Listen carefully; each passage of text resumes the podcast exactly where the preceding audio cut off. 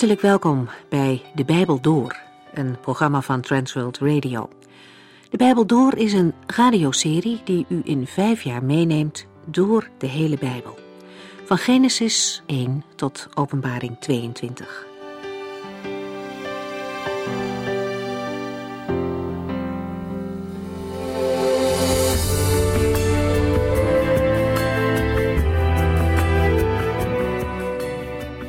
Vandaag gaan we verder met het boek Rut.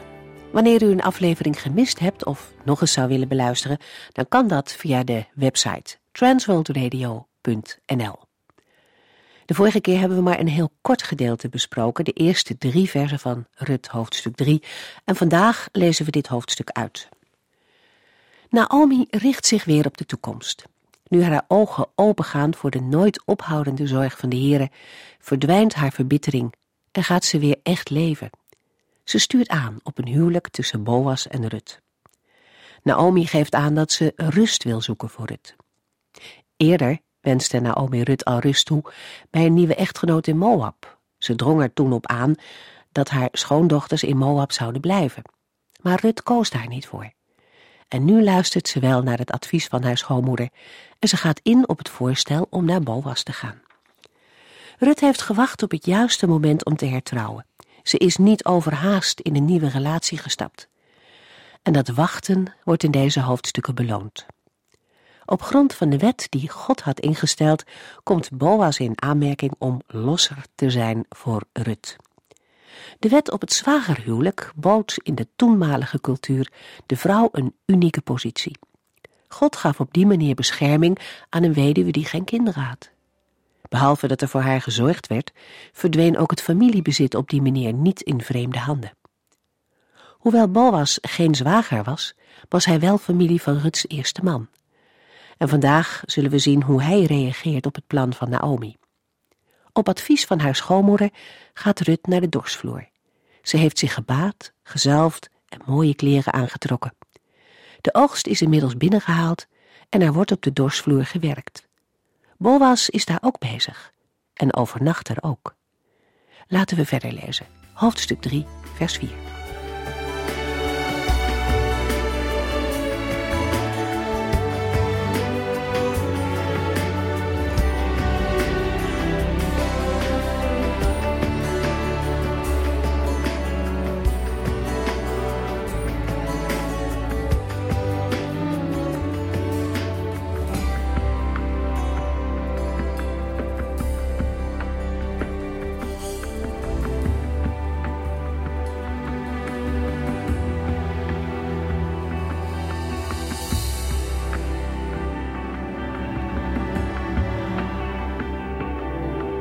In de vorige uitzending hebben we de eerste drie versen van Rut 3 gelezen. Naomi had tegen Rut gezegd: Kind, wordt het niet eens tijd dat ik iemand zoek met wie je kunt hertrouwen?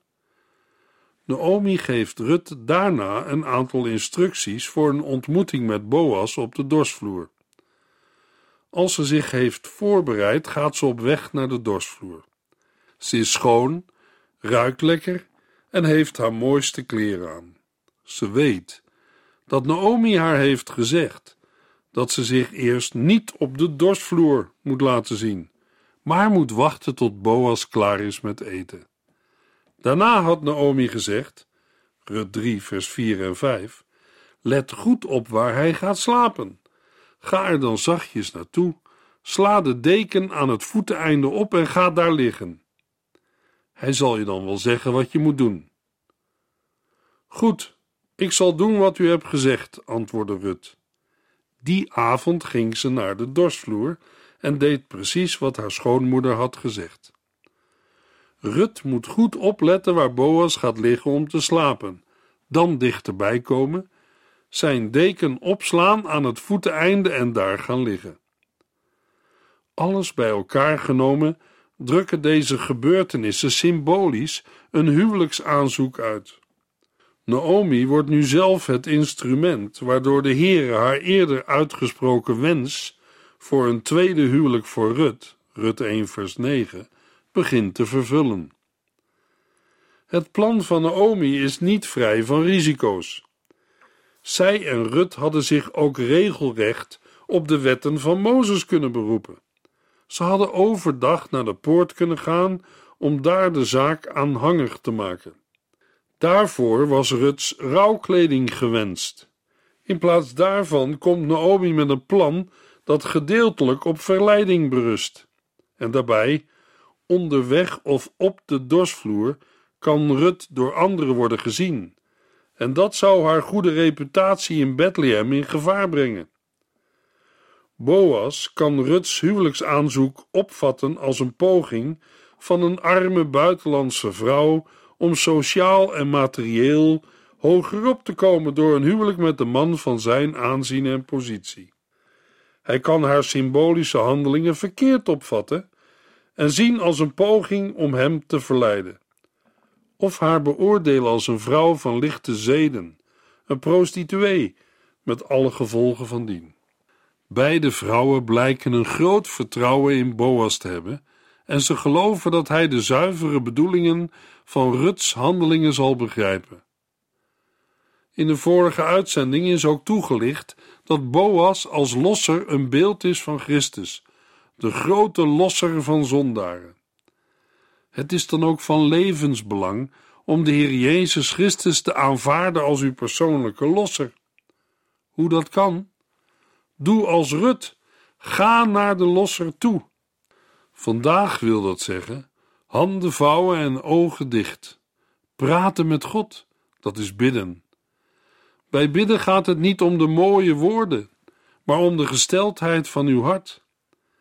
Wij mensen kunnen de Heere niets wijs maken. Hij weet wanneer we eerlijk zijn en oprecht. Hij wil uw losser zijn. Wilt u het aan hem vragen? Romeinen 6, vers 23. De zonde betaalt een hard loon, de dood. Maar de genade van God geeft wat niemand verdient: eeuwig leven met Christus Jezus onze Heer.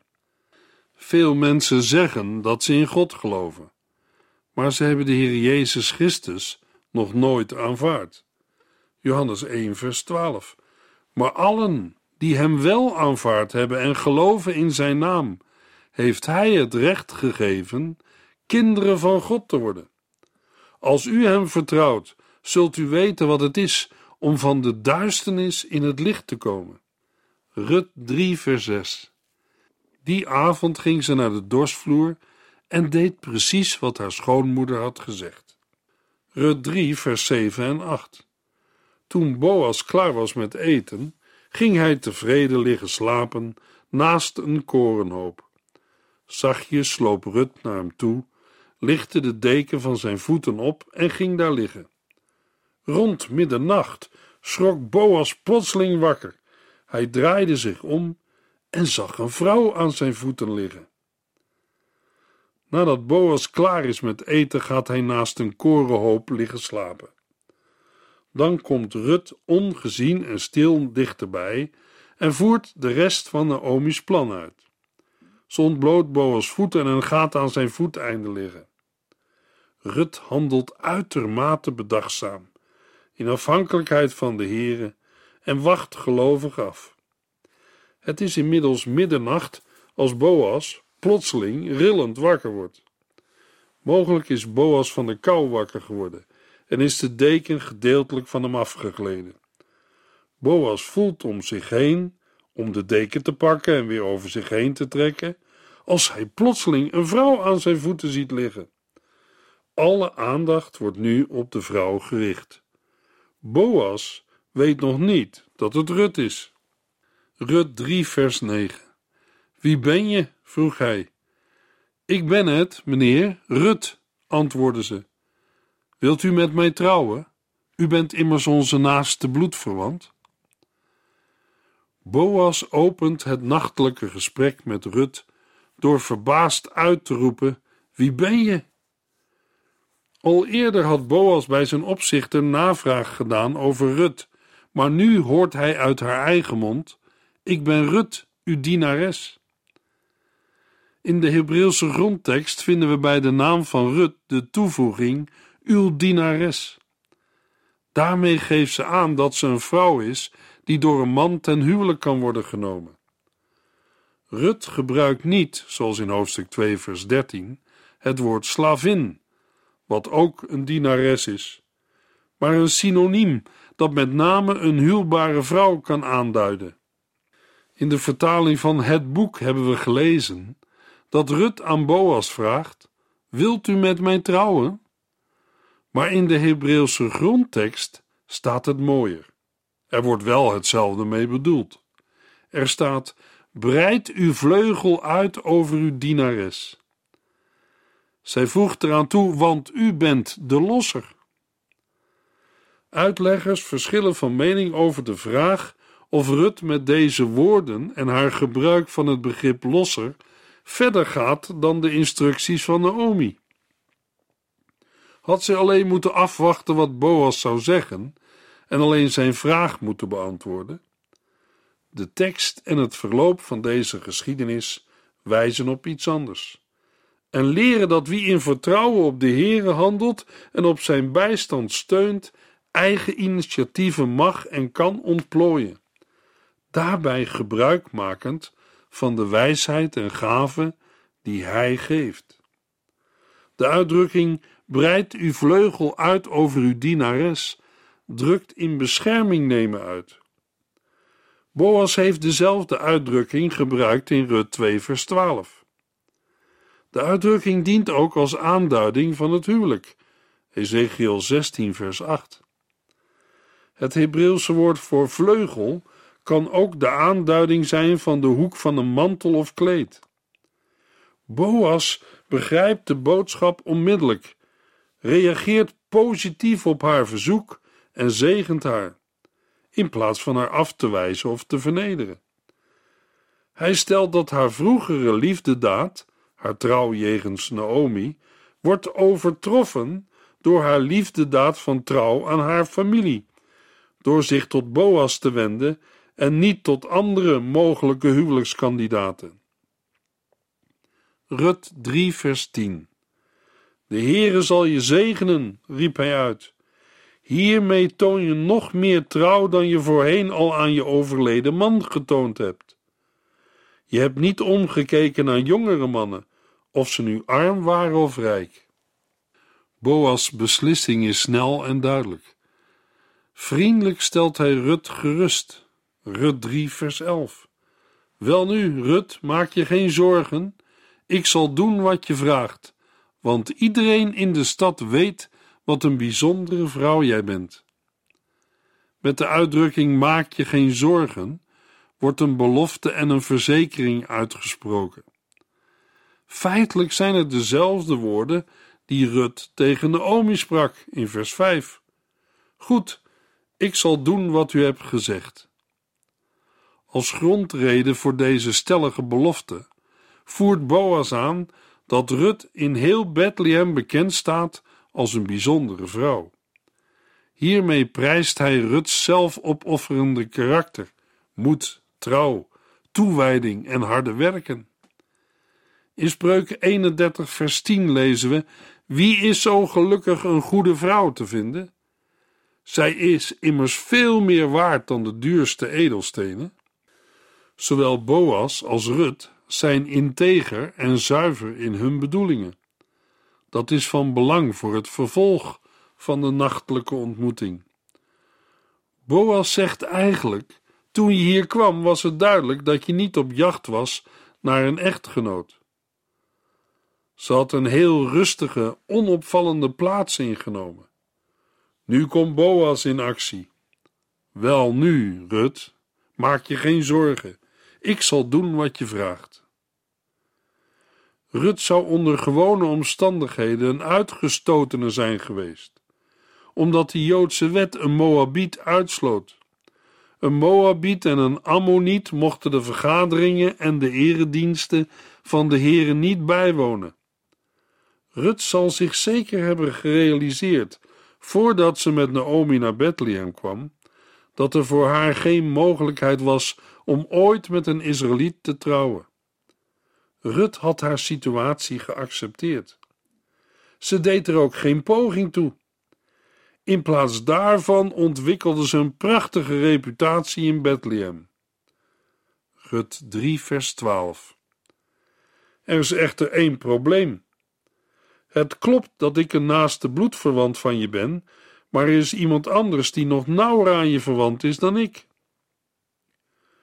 Boas bevestigt met grote stelligheid dat hij zeker losser is, maar geeft aan dat er nog een andere, meer nabije verwant is, die eerder in aanmerking voor het losserschap komt. Hiermee geeft hij aan zich te onderwerpen aan de wettelijke eisen en gebruiken en laat niet zijn eigen belang de boventoon voeren. Boas begrijpt dat het onmogelijk is dat Rut op dat tijdstip teruggaat naar huis en zegt haar die nacht te blijven. Rut 3, vers 13. Blijf vannacht hier, dan ga ik morgenochtend met hem praten. Als hij met je wil trouwen, moet je dat doen. Wil hij dat niet, dan word je mijn vrouw. Dat zweer ik bij de naam van de Heere. Blijf hier maar liggen tot de ochtend. Boas belooft in de ochtend onmiddellijk actie te ondernemen door die andere losser erop te wijzen dat hij de eerste rechten tot lossen heeft. Tussen de regels door lezen we dat Boas hoopt dat de man er vanaf zal zien. Hij belooft zelf als losser op te treden als de andere losser het niet zal doen. Boas bekrachtigt zijn belofte met een bekende eedformule, letterlijk vanuit de Hebreeuwse tekst: De Heer leeft. Daarmee wordt zijn belofte als een heilige zaak voor Gods aangezicht gebracht. Boas zegt tegen Rut de nacht op de dorsvloer te blijven. Hij wil niet dat ze in het donker naar Bethlehem teruggaat. Weer neemt Boas Rut in bescherming. Rut 3, vers 14. Zo bleef zij aan zijn voeteneinde liggen. Nog voor het licht werd, stond ze op, zodat niemand haar kon herkennen, want hij had haar gezegd: Niemand mag weten dat jij op de dorsvloer bent geweest. Gerust door de toezegging van Boas, brengt Rut aan zijn voeten de nacht door. In de vroege morgen staat zij op om niet herkend te worden in de ochtendschemering. Ook Boas is van mening dat niemand moet weten dat zij op de dorsvloer is geweest, want dat zou ongetwijfeld stof tot verdachtmaking leveren en haar goede naam schaden, waardoor zelfs zijn eigen losserschap in gevaar kan komen. Rut 3, vers 15. Houd je omslagdoek eens op, zei hij. Toen ze dat deed, goot hij er zes maten gerst in, die hij haar meegaf. Daarna ging hij naar de stad. Voordat Rut vertrekt, geeft Boas haar een geschenk mee. Zes maten gerst meet hij af, met de mededeling dat ze niet leeg naar haar schoonmoeder moet terugkeren. Dit royale geschenk heeft waarschijnlijk ook een symbolische strekking en drukt naar Naomi toe de bereidheid uit van Boas tot het losserschap. In vers 17 zegt Rut tegen Naomi over het geschenk: Boas zei dat ik niet met lege handen thuis mocht komen. Voor Naomi moet dat een bemoediging zijn geweest. In Rut 1 heeft ze nog gezegd: Rijk ben ik weggegaan, maar arm of leeg heeft de Heere mij laten terugkeren. Vers 21. Maar de Heere laat zien dat hij bezig is de leegte van Naomi te vullen. Ook hierin komt naar voren hoe de Heer in zijn soevereine raad in het leven van mensen ingrijpt en hiervoor anderen inschakelt. Boas geeft Rut een geschenk mee. Dat kan ook dienen om te suggereren dat Rut in alle vroegte van het werk naar huis terugkeert. Rut 3, vers 16. Hoe is het gegaan? vroeg Naomi toen ze thuis kwam. Rut vertelde wat hij voor haar gedaan had, en ze gaf Naomi de gerst die ze had meegekregen. Naomi verwelkomt Rut met de woorden: Hoe is het gegaan? Rut vertelt alles wat Boas heeft gezegd en gedaan, en daarna noemt zij het geschenk en de woorden van Boas voor Naomi. Het woord lege handen herinnert haar aan haar terugkeer in Bethlehem. Toen was ze leeg en klaagde: De Heer is tegen mij geweest en heeft mij zoveel ellende aangedaan. Ze zei toen dat de Almachtige God haar leven bitter had gemaakt. En nu hoort ze Rut zeggen: Boas zei dat ik niet met lege handen thuis mocht komen. Rut 3, vers 17 en 18. Toen zei Naomi tegen haar: Wacht nu maar rustig af, tot we horen wat er gebeurt. Want Boas zal niet rusten voordat dit is geregeld. Hij maakt het vandaag nog in orde. De woorden van Boas, door Rut overgebracht, moeten Naomi hebben geraakt. Nu kan zij zien hoe de Heere haar leegte vult met nieuwe perspectieven van hoop. Naomi's vertrouwen in Boas is niet beschaamd. Zij blijkt hem ook verder zo goed te kennen dat ze zeker weet dat Boas vastberaden de zaak van het losserschap zal afhandelen. De woorden die Naomi en Rut hier met elkaar spreken, zijn de laatste uit hun mond die in deze geschiedenis worden vernomen. Maar hun geschiedenis gaat verder. Duidelijk wordt dat de Heere meer schenkt dan zij zelfs eerst ooit hadden durven hopen. Hoofdstuk 3 eindigt met de prachtige woorden van Naomi over Boas. Hij zal niet rusten voordat dit is geregeld. Hij maakt het vandaag nog in orde. Dat is iets wat een mens niet zomaar over een ander kan zeggen. Er is er maar één waar we het werkelijk voor meer dan 100% zeker van weten. En dat is de Heere zelf. De Heere zal niet rusten voordat alles in orde is. Ik wil afsluiten met een waar gebeurd verhaal wat duidelijk wil maken wat de Heere overgehad heeft om u, jou en mij te redden. Het is 1927, een jaar dat er in Amerika een grote crisis begon. Een jonge man, pas getrouwd, vertrok naar de stad om er werk te zoeken. Door de stad stroomde een rivier waarover een spoorbrug was gebouwd. Aan één kant van de spoorbrug was een brugwachtershuisje gebouwd. Van daaruit werd de brug bediend wanneer de brug open moest, omdat er schepen door moesten. De jonge man solliciteerde naar het baantje en werd aangenomen. Hij deed met veel liefde zijn werk. In zijn gezin werd een jongetje geboren, ze noemden hem Gray. Toen hij acht jaar was, mocht hij voor het eerst met zijn vader mee naar de brug. Zijn vader had tegen hem gezegd: Ik wil je laten zien hoe de brug werkt. Het was echt een grote belevenis voor de jongen om te zien hoe alles werkte. Nadat hij alles had gezien, liepen ze weer terug naar het brugwachtershuisje. Voordat ze naar binnen konden, moesten ze eerst over een smalle plank lopen, waaronder het mechanisme van de brug was geplaatst. De hele morgen had Grace zitten kijken hoe de schepen langs de open brug voeren en de treinen er overheen reden. Ruim na twaalf uur zei zijn vader tegen hem: We gaan naar beneden om ons brood op te eten. De tijd vloog voorbij. Plotseling hoorde zijn vader de fluit van een trein. Hij keek op zijn klokje en zag dat het al twaalf minuten voor twee was. Hij was even de tijd vergeten. De vader van Gray sprong op en zei tegen hem: Blijf jij hier zitten. Ik ren naar boven om de knop in te drukken, zodat de brug naar beneden zakt en de trein er overheen kan. Hij had net de knop ingedrukt, waardoor de grote tandwielen in beweging kwamen en de brug naar beneden kwam. Of hij hoorde het gegil van zijn zoon: Vader, help me! Het was de brugwachter niet opgevallen dat zijn zoon hem was nagelopen. Toen de jongen over de smalle plank liep, was hij zijn evenwicht verloren en naar beneden gevallen. Hij was op het grote stalen kamrad gevallen. De tanden van het kamrad grepen weer in een ander rad. De vader van Gray zag dat zijn kind steeds dichter bij de in elkaar grijpende tanden van de raderen kwam. In een fractie moest hij overleggen wat hij moest doen: zijn zoon redden en de knop weer indrukken zodat de brug open bleef staan of. Plotseling dacht hij aan de honderden passagiers in de trein.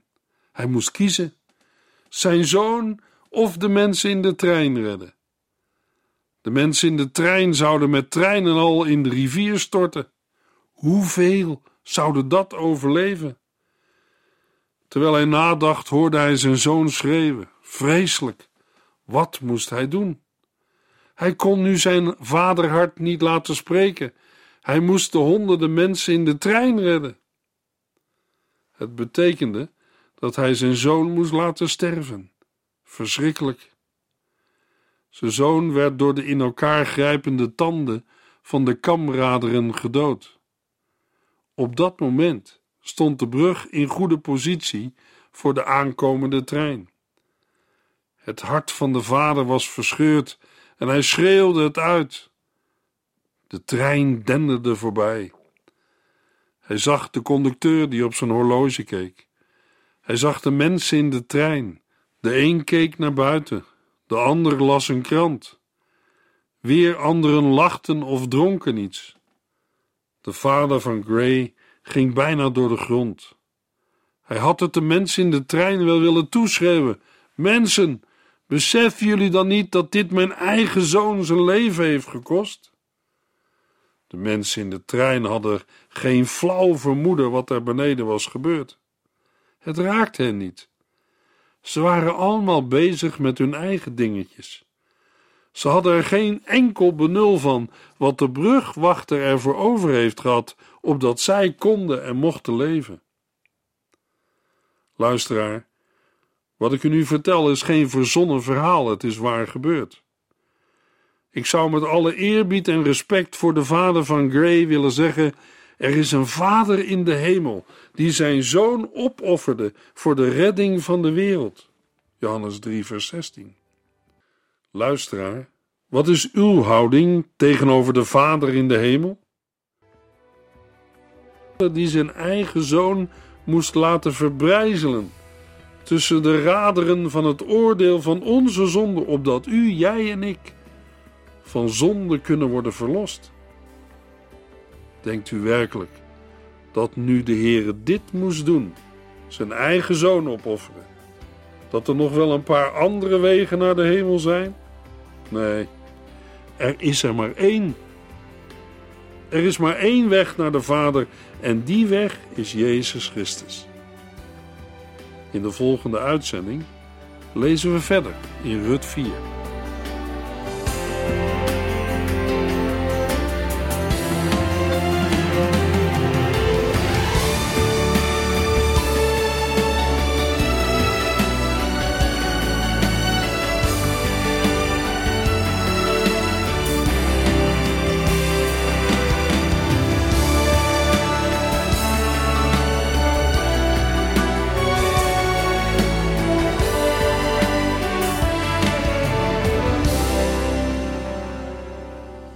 Geluisterd naar De Bijbel Door. In het Nederlands vertaald en bewerkt door Transworld Radio. Een programma waarin we in vijf jaar tijd de hele Bijbel doorgaan. Als u wilt reageren op deze uitzending of u heeft vragen, dan kunt u contact met ons opnemen. Tijdens kantooruren kunt u bellen op 0342 47 8432. 0342 47 8432. 32. Ook kunt u een e-mail sturen naar de Bijbel door transworldradio.nl en natuurlijk kunt u ook via de post ons bereiken. TWR, postbus 371, postcode 3770, AJ in Barneveld. Dit programma werd gepresenteerd door Cor Weda en Ike André. Techniek was in handen van Odin van Woerdekom. En wij allemaal bedanken u voor het luisteren. Graag tot de volgende keer.